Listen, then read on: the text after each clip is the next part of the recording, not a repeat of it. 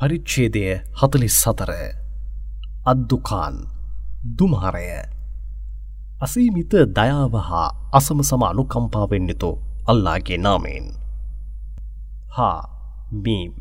පැහැදිලි මෙම ධර්මය මත සත්තකින්ම නීත වශයෙන්ම අපි මෙය ඉතාමත් භාග්‍යයෙන් පිරි ලයිලතුල් කදර් නැමති එක් රාත්‍රියකදී පළමුුවරට පහල කර නීත වශයෙන්ම අපි මෙමකින් බියකන්වා අනතුරුවංක වන්නෙමෝ. බුද්ධීන් පෙරි සිදු හේතුවන්ද කාරණාවන්ද එහිම අපගේ නියෝග්‍යන්ට අනුව විද්‍යාත්මක අන්දමට නිර්මාණය කරනු ලැබ ඇත්තේය. නබී නීත වශයෙන්ම අපි ඔබව ඔවුන් වෙත අපගේ දූතයා වශයෙන් යවන්නෙමෝ. මෙය ඔබ දෙවියන්ගේ වරප්‍රසාදයක් වන්නේය. නීත වශයෙන්ම ඔහුම සියල්ලම සවන්දෙන්නෙකු හා හොඳින් දන්නෙකු වශයෙන් සිටින්නේය. ඔබ ඇත්තෙන්ම සත්‍යය විශ්වාස කරන්නන් වශයෙන් සිටියහොත්. අහස් හා භූමේහිද ඒවා මධ්‍යෙහි ඇති දෑහිද අයිතිකරු ඔහුම යන්න විශ්වාස කරනු. ඔහු හැර වෙන හිමියකු නැත. ඔහුම පණ දෙන්නේය මර්ණයටද පත් කරන්නේය. ඔහොම ඔබගේ පෝෂණය කරන්නා හා පෙර ඉකුත්වගේ අයගේ පෝෂණය කරන්නාද වන්නේය. එහෙත් ඔවුන් මෙම කාරණාවෙහිද පුහු සැකේහි සෙල්ලම් කරමෙන් සිටින්නාහ.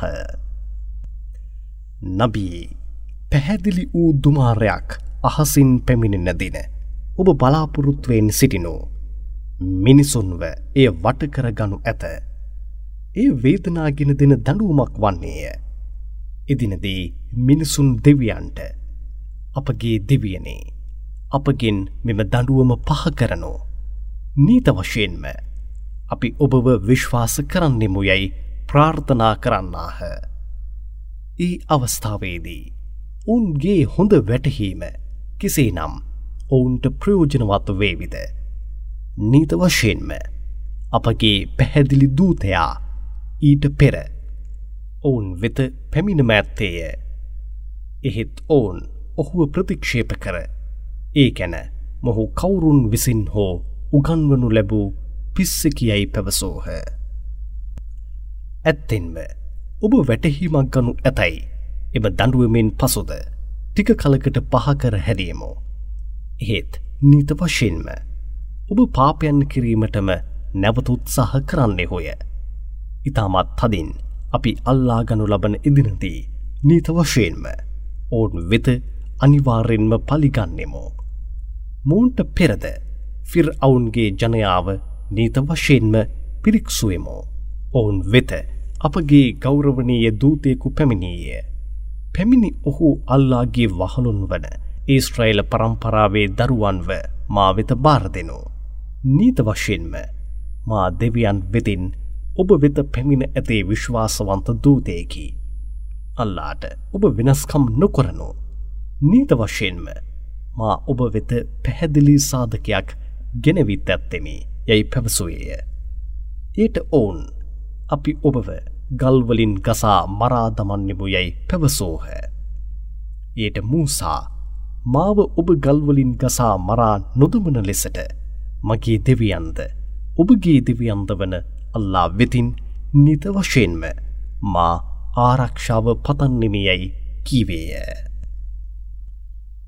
ඔබ මාව විශ්වාස නොකළහොත් මාව අත්හැරදමා ඇත්වනු යයිද පවසා තම දෙවියන්ට නීත වශයෙන්ම මෝන් පාපයන් කරන ජනතාවක් වශයෙන්ම සිටින්නාහයයි පැවසෝහ. ඊට දෙවියන් ඔබ ඊස්ට්‍රයිල්වරුන් වන මගේ වහලුන්ව රාත්‍රියේදීම කැඳවාගෙන පිටත්ව යනෝ.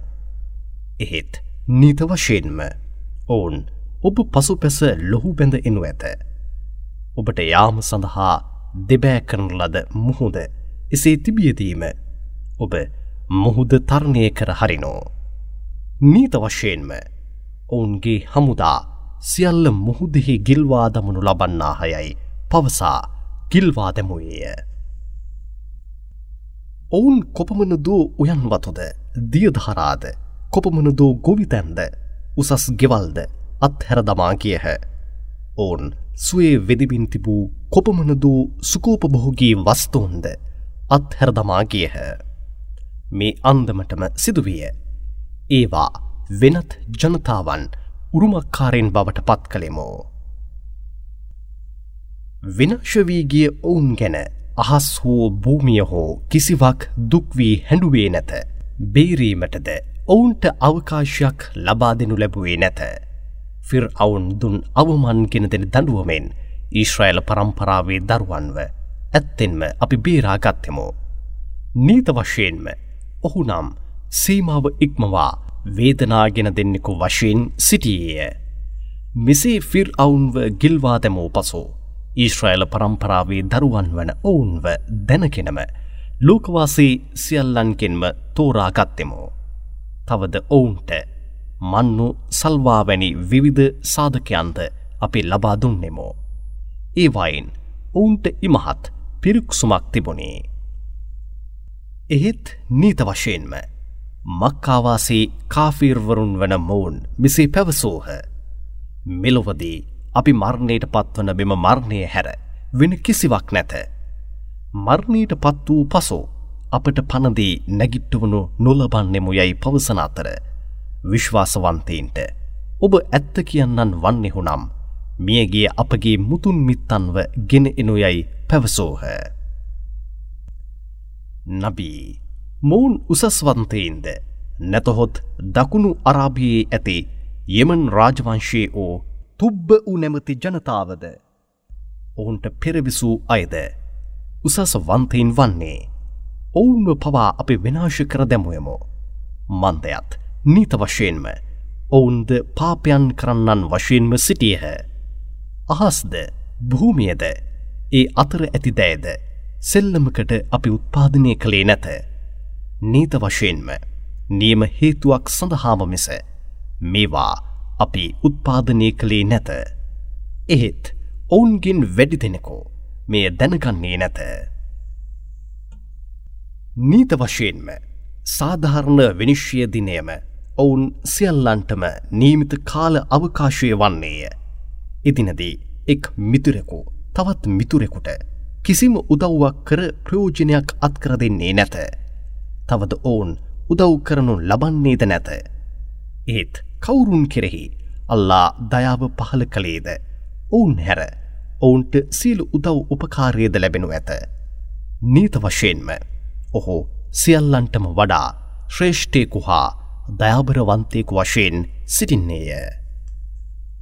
නීත වශයෙන්ම නිරෙහි ඇති සක්කුම් නැමති ගසම පාපතරින්ගේ ආහාරය වන්නේය. එය උතුරා දීවන තඹමින් ඔවුන්ගේ කුසෙහි උතුරනු ඇත. උනුදිය උතුරන්නාක් මෙන් එය පෙනමින් උතුරා යනු ඇත. ඔවුන්ව අල්ලා ඇදගෙන නිරිය මැදට ගෙන යනු. උන්ගේ හිසට උඩින් උතුරා නටන වතුර වත්කර දඩුවම් කරනු යැයි කියනු ලබන අතර. ඔවුන්ට සමච්චලයෙන් නීත වශයෙන්ම ඔබ ඉතාමත් ගෞරවනීය හා වැදගත් අයයි. එබැවින් ඔබ මෙම දනුවම පොඩ්ඩක් විඳ බලනෝ. නීත වශයෙන්ම මෙයම ඔබ සැකකරමින් සිටි දෑයි යයිද කියනු ලැබේ. බය භක්තිකයින් නම් නීත වශයෙන්ම බියෙන් තොර ස්ථානයක එයත් ස්වර්ගයන්හි උද්‍යානයන්හි උල්පත් අතරේද ඉතාමත් සිහින් හා ශක්තිමත් වූ ඔවුන් කැමැත්තක් දක්වන පට ඇඳුම් හැඳ කෙනෙකුට කෙනෙකෝ මුහුණට මුහුණලා වාඩිවී ඉතාමත් සතුටින් කතාබස් කරමින් සිටිනු ඇත. මෙසේම සැකින් තොරව සිදුවනු ඇත. තවද හූරුල් ඊන් නැමති අලංකාරවත් කන්‍යාවන්ද අපි ඔවුන්ට විවාහ කර තබන්නෙමු. බිය නොමැත්තන් වශයෙන් ඔවුන් කැමති පළතුරු වර්ගද එහිදී ඉල්ලාගෙන අනුභව කරමින්ද සිටින්නාහ. පළමු මරණය මිස එහි ඔවුන් වෙන කිසිම මරණයක් විඳින්නේ නැත. එනම් නොමැරී සදාකල් ජීවත්ව සිටින්නාහ. එබැවින් ඔවුන්ව නිරා දඩුවමෙන් දෙවියන් බේරාගත්තේය. නබී මෙය ඔබ දෙවියන්ගේ වරප්‍රසාදයකි. මෙය අතිවිශාල භාග්‍යයකි. නබී ඔවුන් දැනගෙන හොඳ වැටහීමක් ලබා ගැනීම පිණිසම මෙය මෙම ධර්මය අපි ඔබගේ භාෂාවෙන් පහසු කර ඇත්තෙමු. මෙමකින් ඔවුන් හොඳ වැටහීමක් ලබා නොගතහොත් ඔවුන්ට පැමිණිය හැකි විපත ඔබ බලාපොරොත්තුවෙන් සිටිනු. නීත වශයෙන්ම ඔවුන්ද බලාපොරොත්තුවෙන්ම සිටිනු ඇත.